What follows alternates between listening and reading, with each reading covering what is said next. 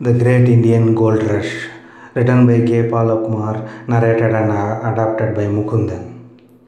April 18, 2018 was a red letter day in my life, both physically and financially. It was the day of Akshaya Tritiya, and I had to break, break open my bank account to buy something, to buy a great volume of gold that day.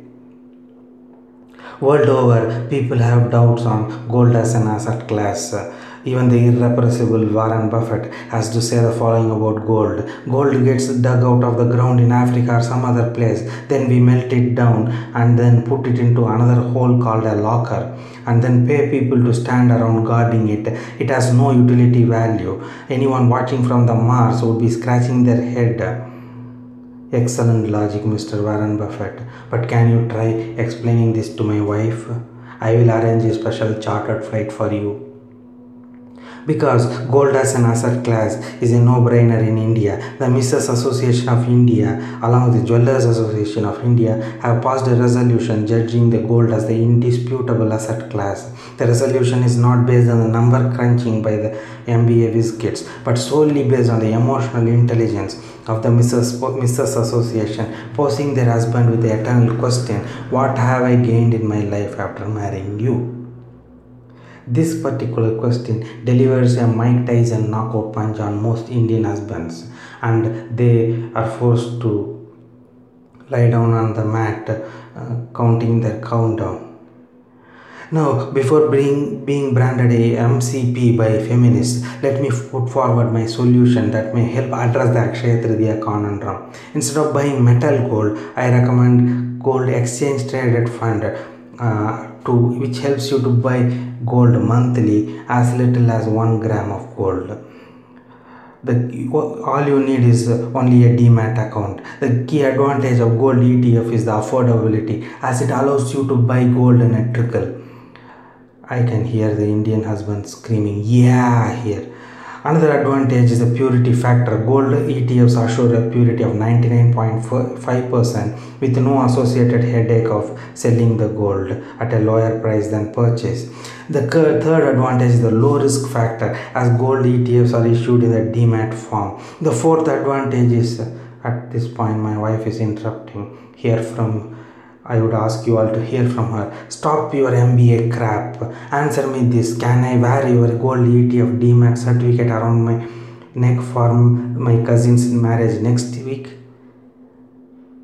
Clock stopped ticking. Birds froze in mid-air. I guess she has a point here, and I demand an answer from none less than Mr. Warren Buffett.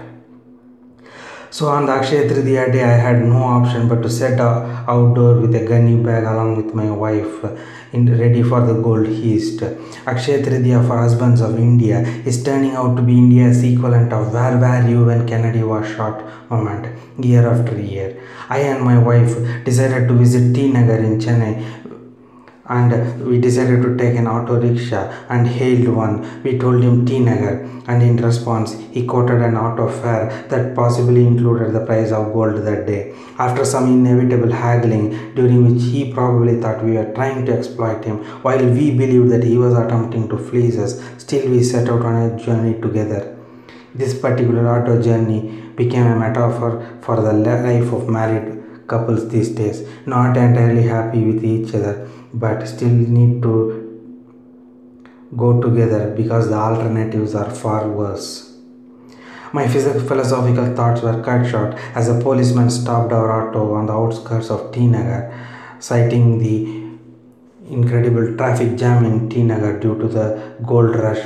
Apparently, there was so much crowd in T Nagar that day that all vehicles were stopped on the outskirts. So we set out on to T Nagar by foot. It was clear that half of the Chennai population was out there on the streets of T Nagar that day. The other half of the Chennai was, of course, inside the shop, jewelry shop, trying to purchase whatever it can, but it may not have purchased it because in many shops uh, there was so much crowd that the salespersons were forced outside the shop. Another shop. Uh, Perhaps understanding this, uh, this was going to happen had its entire gold sales counter outside the shop itself, uh, unmindful of the theft issues.